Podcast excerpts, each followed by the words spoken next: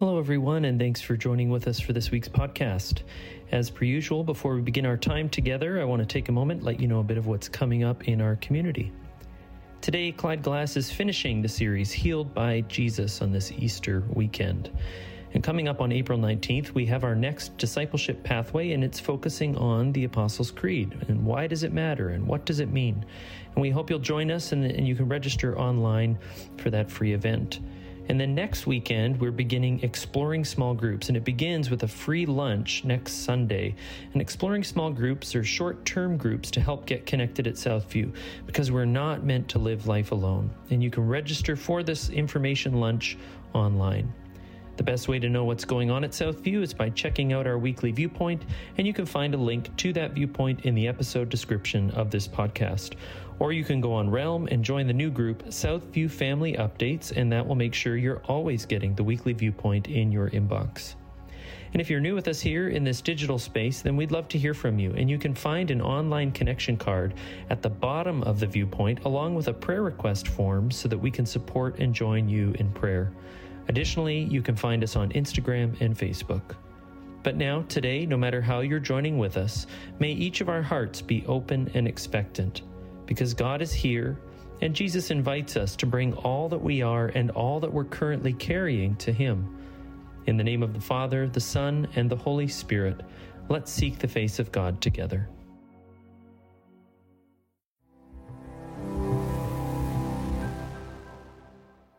Hello, friends. Just so thankful we can be joined together here today on this Easter weekend. And whether this is your first time with us or you've been with us for many years or anywhere in between, we are just so thankful we can join together in the presence of God on this weekend together. And we are here because we believe the single most important event in the history of the human race took place on the Sunday after Passover in about the year 30 AD. It's a day we're celebrating as we gather on this weekend Easter, or as some call it, Resurrection Day. And if you're wondering, why would that be the most important day in history? It's because the claim of Scripture and of followers of Jesus for 2,000 years is that Jesus died they put him in a tomb, and everyone assumed that that was that. But then, incredibly, he came back to life. He was dead and gone, and then was resurrected. He conquered death and was with them again. And, and seeing Jesus' resurrection from the dead firsthand and believing in him then as Lord and King transformed his followers' perspective on life and on everything related to it. So today, I'd like to bring all that to us. I'd like to consider together what that resurrection means for us. So, really, kind of my goal in this message is that really, whatever your view of Jesus is, we would all leave here clear on what Jesus' resurrection means for us. And here's why I think this is important. Through the resurrection of Jesus, God invites you and me to a new life. That's why I completely agree with a brilliant British scholar, C.S. Lewis, who put it this way Christianity is a teaching which, if false, is of absolutely no importance, and if true, is of infinite importance. The one thing Christianity cannot be is moderately important. And really, around that, I think there's a lot of confusion about what the message of Jesus Christ really is. In fact, some time ago, I was talking with a newcomer to Southview who really wanted to know what this Christian faith was about. And so I said, as I often do when asked that kind of question, okay, let me share first what it's not, and then what it is. Because the essence of this life with Jesus is not the rules. I mean, there's clear guidance and counsel given in Scripture for our health, for our well being, but some think that is the essence of this Christian faith. Here's rules to live by to be a good person. So, really, they've misunderstood that the focus is rule keeping. Kind of doing enough good stuff, going to church, maybe doing good works, praying, reading the Bible, to get God to accept you, to be okay with you. In reality, though, following Jesus is not about trying to earn God's love or forgiveness. Because the essence is not rules, the essence is relationship. A relationship with the one true living God. And it's a relationship made possible by what we celebrate this weekend the cross and the empty tomb of Jesus. Because Jesus is one who made it possible for us to be connected to God the Father through his death and then his resurrection. And, and then receiving forgiveness, experiencing grace, and becoming part of God's kingdom. Because the essence of Christianity, it's not rules, but a relationship. So, after sharing all that, this individual's response to all that was, That's different than what I've heard before. So, really, let's look at what Jesus said about this new life. And, and we're a visual people, so I want to look at two symbols, two metaphors that Jesus used to describe what he was about and ultimately what his resurrection means. So, again, my desire is that wherever you're at in regard to Jesus, you'd at least be clear on that together. So, two symbols or metaphors from Jesus in the Gospels. All right? So, the first symbol, and it comes from the Gospel of Luke in chapter 13. Now, here it is. If you didn't know, this is cowboy country, right? And one thing we know in cowboy country is ropes. We, we know ropes. And this is a lesson that Jesus taught, and it has to do with a knotted rope. Because Luke 13 explains that Jesus was going to teach at a synagogue, at a large gathering of Jewish worshipers. So, really, kind of picture a room if you can, or online, picture a uh, room kind of like this. And, and Jesus is invited to speak to this large group of people. So, he, picture it, kind of walks to the front, kind of like we do here, perhaps and he's going to teach, but he notices a woman who stooped over in half. And this is then how the account unfolds in Luke chapter 13. And as you hear this, remember, this is a word of God. We read this in verse 10. Jesus was teaching in one of the synagogues on the Sabbath, and behold, there was a woman who had a disabling spirit for 18 years. She was bent over and could not fully straighten herself. Now, you should know that Jesus had this kind of radar. Really, wherever he went, he could see people who had need physical need, emotional need, spiritual need. It really didn't matter. He could just kind of radar in on need. And even as we've seen in a recent teaching series, we've looked at the healing miracles of Jesus. We've seen that often. So, this woman here in Luke 13, she's at the synagogue worship service. She's got a back injury, ailment, a significant one, hunched over, and Jesus gets up and looks right at her. Then it says this in verse 12. When Jesus saw her, he called her over and said to her, Woman, you are set free from your disability. And he laid his hands on her, and immediately she was made straight and she glorified God. She was healed, she was set free in that very moment. But the Bible also says, kind of shockingly, that in that moment, there was a mixed reaction to the miraculous healing, which I think kind of surprises us, doesn't it? Because I think if this kind of thing authentically happened in a room like this, I think there'd be kind of a sustained standing ovation by everyone, right? But here there was a mixed reaction in that room. And it wasn't primarily because they doubted the reality of the healing, it wasn't that. Some were certainly delighted about it. I mean, many perhaps knew this woman and had been suffering for it for 18 years. She likely had family and friends there, so they would have been rejoicing with her for sure. But it was the religious leaders who confronted Jesus. And they confronted him publicly, in part because they believed Jesus had actually healed this woman. So what they said was, this miracle you kind of just performed, it required an expenditure of energy. And this is a Sabbath day. And we have very strict Jewish Sabbath laws. And Jesus, you crossed the line. You expended too much energy in healing this woman on the Sabbath. I'm not making this stuff up. That actually is what they were saying after a woman was miraculously physically healed. These religious leaders said, okay, you should be denounced and rebuked for what you just did. So there's this very interesting confrontation shaping up, right? And again, this is a public setting, so Jesus has to address these leaders in front of the crowd. And not surprisingly, he does it very creatively. And, and this is where the rope comes in. Because Jesus says this in verse 15. Jesus said, You hypocrites. Does not each of you on the Sabbath untie his ox or his donkey from the manger and lead it away to water it?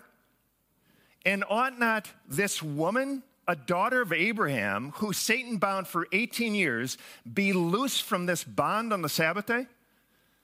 And as he said these things, all his adversaries were put to shame, and all the people rejoiced at the glorious things that were done by Jesus.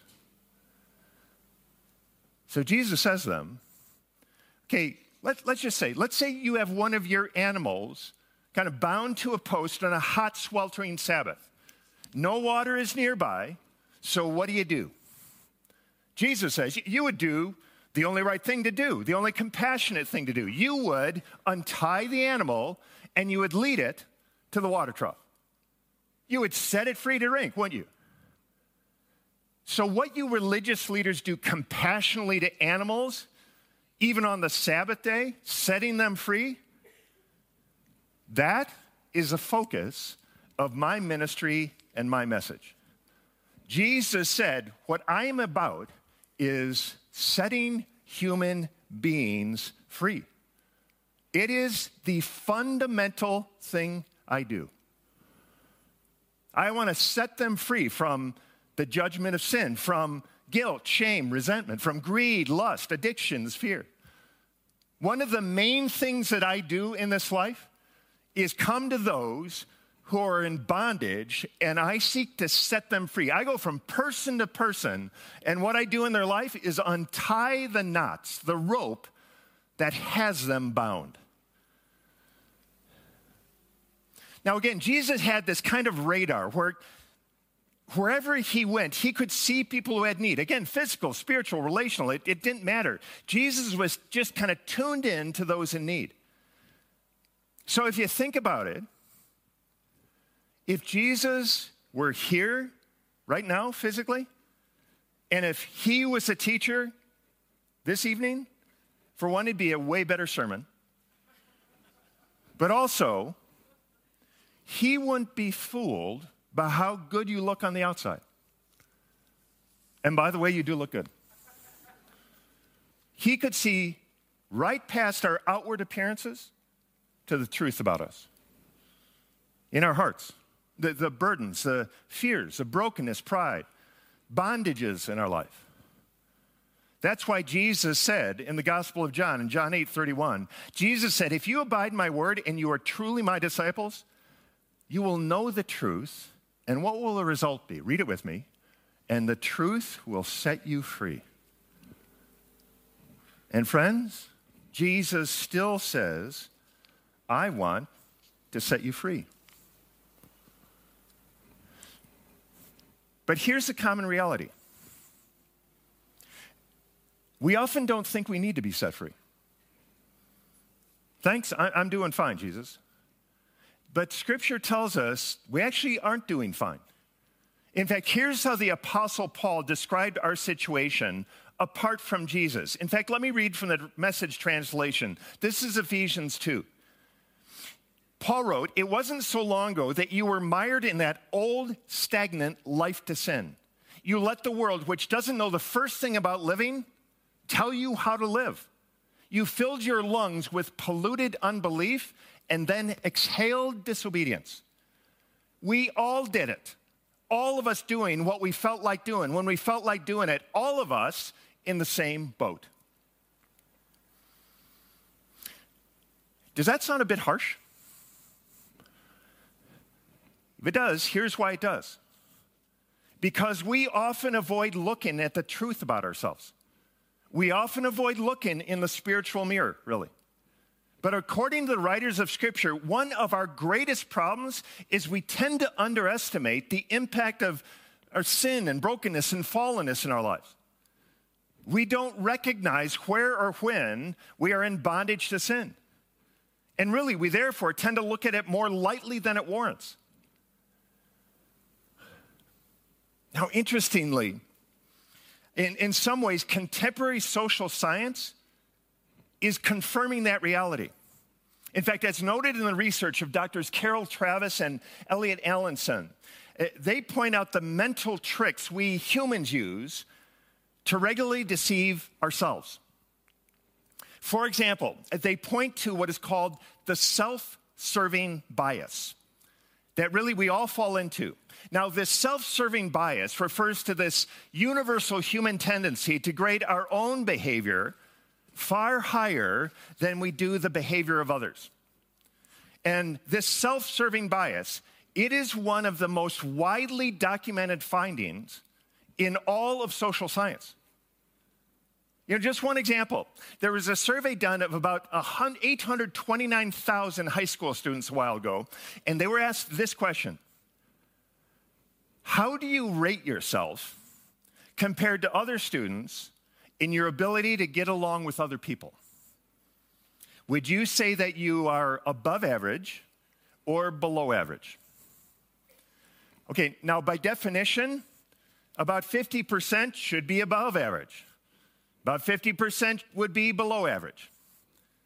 So, what percentage of those high school students actually thought they were above average in their ability to get along with other people? Just take a guess. The actual percentage of students that thought they were above average was 100%. 100% of these high school students said, I'm above average in my ability to get along with other people. And, and not only that, but 25% of those high school students estimated they were in the top 1% in their ability to get along with other people. And before you say, crazy high school students, it's not just them who have a, high, a problem with this. Take a university setting. In another study, 95% of all university faculty members surveyed rated themselves above average in their performance as teachers and scholars. 95%. And these are really smart people.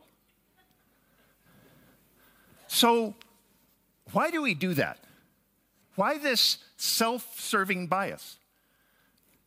Well, it's partly caused by what psychologists call the fundamental attribution error. Okay? Now, the way this works is I tend to attribute other people's bad behaviors to their inner character flaws, but I attribute my bad behavior to the circumstances around me. Let me give you an example. Say you see someone yelling at their kids at Southcentre Mall. You would tend to assume it's because they're impatient or an unskilled parent or can't control their temper. They have anger issues. So the issue is them. But when you find yourself yelling at your kids, you assume it's because they were misbehaving so badly, even Mr. Rogers would have yelled at them. I mean, it's not me, it's these kids, or it's the circumstances around me. Is that not true? We do that, don't we? In all kinds of settings. And here's the thing Dr. Brett Simmons puts it this way these attribution errors are so powerful that even if you are aware of them, you will struggle to avoid them.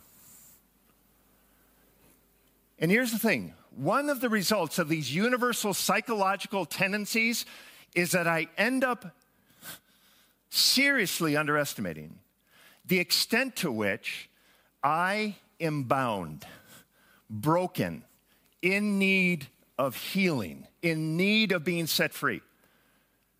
And the Bible says that this bondage, this kind of sin factor, we might call it, is operating all the time. And it really, it's what makes our world such a mess. And understand, this isn't just an occasional lapse. It's, it's not just an understandable shortcoming. Every time somebody sins, every time someone consumes greedily, or with every lie or act of deception, the sin and bondage spreads a little more. Every piece of gossip about somebody or sharing information that will damage them in their life ties the knot tighter. Every act of envying somebody more than I do myself in this. Every expression of deceit, every wounding word, every moment of prideful arrogance, every racist thought, every attitude of bitterness, every greedy motive, every sexual misdeed, every cruelty to others that I think nobody will ever know about. All of that keeps adding to our bondage to sin. And it goes on all the time in every life. Like the Apostle Paul, he described very clearly this tendency in us and in himself. This is how he puts it in Romans chapter 7 and verse 15. For I do not understand my own actions. For I do not do what I want, but I do the very thing I hate. I do not do the good I want, but the evil I do not want is what I keep on doing. Anyone silently want to say amen?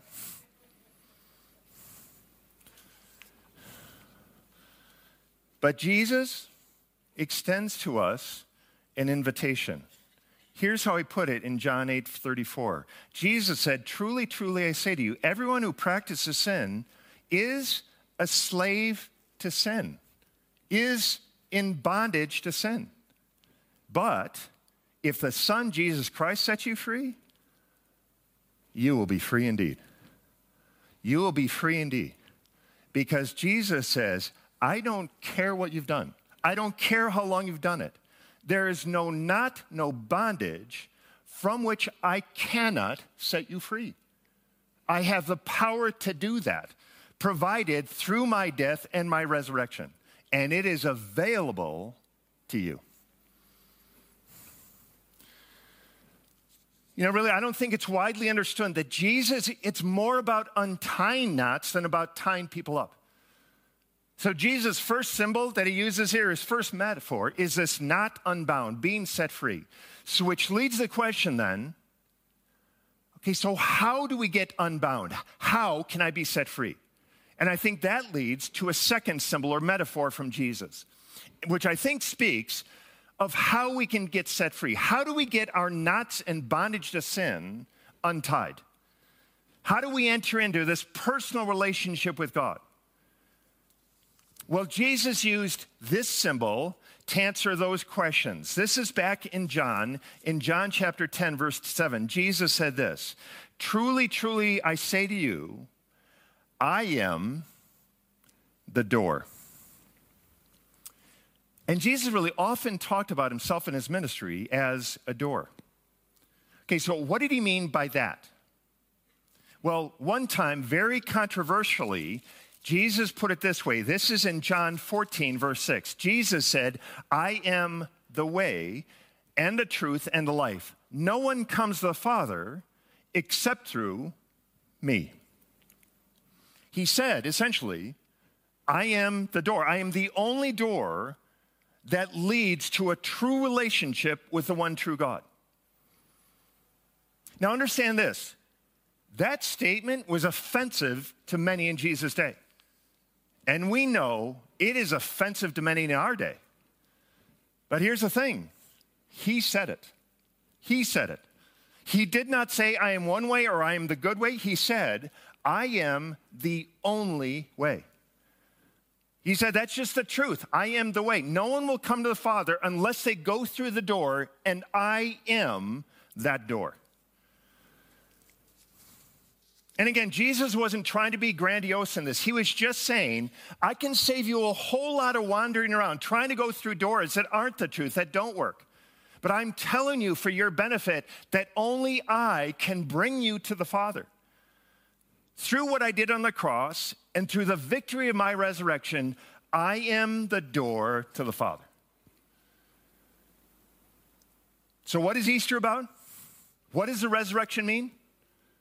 It means, praise God, that the door to forgiveness, to wholeness, mercy, and grace, the door to a relationship with the God of creation, is now open through Jesus Christ. Because of his cross, because of his empty tomb. So you can experience grace, healing, undeserved favor, and a new identity as a child of God. Here again is how Jesus put it. This is in Luke 11, verse 10.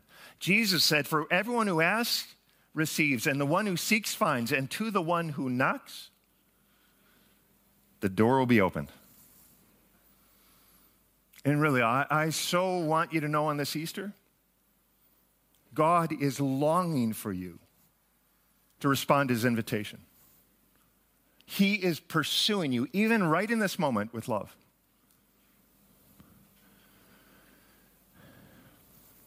You know, there's an experience I reminisced about with my dad when he was living that just kind of stuck with me.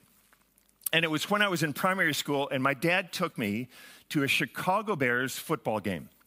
And the games were at Wrigley Field in those days, downtown Chicago, and they were playing and defeated their arch rival, the Green Bay Packers, and Bart Starr. So you understand why it was so memorable, right? A great game. And then when we were walking out after the game, it was a very energetic Chicago crowd, thousands jammed together, flowing out of the old stadium. And my dad was a low key, very gentle man and said, Keep hold of my hand.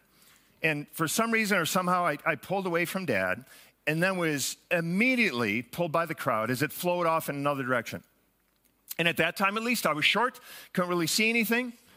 Loud crowd calling out for my father, but just being pulled along and then hearing my father's voice. I, I, I couldn't see him, but he was yelling my name. And I remember it in part because my dad never yelled. And then seeing him push through these masses to get to me and wrapping me in his arms. And I bring that up because the heart of the Heavenly Father is a lot like the heart of my dad in that crowd. And for those of you who have drifted away from God, or maybe you've never even been close to God, you need to know this. That God, that Heavenly Father, is calling your name every day. Because He wants you to be with Him in relationship in this life, and He wants you to be with Him forever in the life to come. And the urgency with which my father was calling my name cannot even compare with how urgently, lovingly, persistently the Heavenly Father is calling your name, inviting you to step through the door that is Jesus and be unbound, be set free. Which I think all leads to a very profound question so, how do you respond to God's invitation? How do you walk through that door? Well, in the books of Acts, it tells us in Acts chapter 16, verse 30, that a man asked the disciples, What must I do to be saved, to enter into this relationship with God? And they said, Believe in the Lord Jesus, and you will be saved. Believe in Lord Jesus. And, and by believe there, it, it's not just do you believe he existed or do you believe he taught good things, but do you put your trust, your faith, your hope in him? Do you submit to him? Do you trust in him? Because this Jesus, this same Jesus, friends, he is still transforming lives. So, how about you? Because you must decide that. I mean, this resurrection weekend, Jesus Christ, truly, he waits for your yes. Yes, I will follow you, Jesus. Yes, I submit my life to you. Yes, I will trust the way that you want to mold me. Again, no one can do this for you. So, really, I want to give you a chance to make that decision right now and, and receive from God this gift of new life so you can know how things stand between you and Him. And I realize this. Maybe this is the first time you've participated in any kind of church gathering in a long time, or maybe ever. And, and maybe your head's kind of spinning right now with a lot of questions. So, can I encourage you to make maybe another decision right now, if that's you? Can, can you decide, I will keep seeking God? I will seek Christ. Because that's a great process to walk through, and we encourage and we want to support you in it. And I invite you to do that with us here. In fact, next weekend, invite you both on site and online. We're beginning a new teaching series that we called Seeds of Transformation, in which we're going to look at how this new relationship with Jesus and the new identity we have in Him transforms, molds, and guides how we live daily in His love and hope. We would just love to have you join us for that anytime along the way. But you can also decide right now to turn to this Jesus as your Lord, to put your faith in Him, invite Him into your life. You can just express your heart to God, even in a silent prayer. And in fact, if, if that's your desire today, I invite you to just kind of silently repeat this prayer to God after me. In fact, can we do this? Will you bow your heads with me? And if this is your heart, if you want to come to Jesus and this silently repeat this prayer after me God, I don't have all the answers. And I still have some questions. I recognize I need forgiving. I understand that's what the cross is about. I need hope. I need your power. So, Jesus, I ask you to be my forgiver and my leader, my ruler, my deliverer, and my friend. From this day forward, I put my hope in you, Jesus.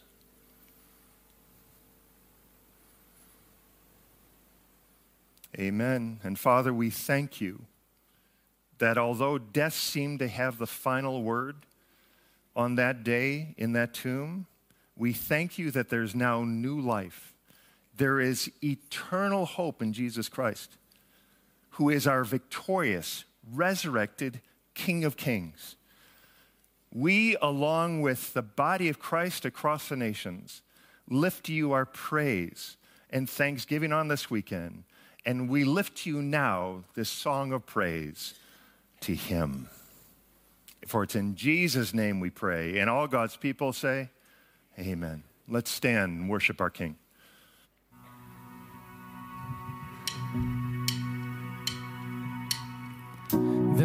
Was a moment when the lights went out, when death had claimed its victory. The King of love had given up his life. The darkest day in history. There on a cross they made for sinners.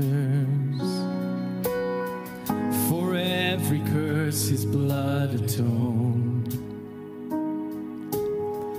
One final breath and it was finished.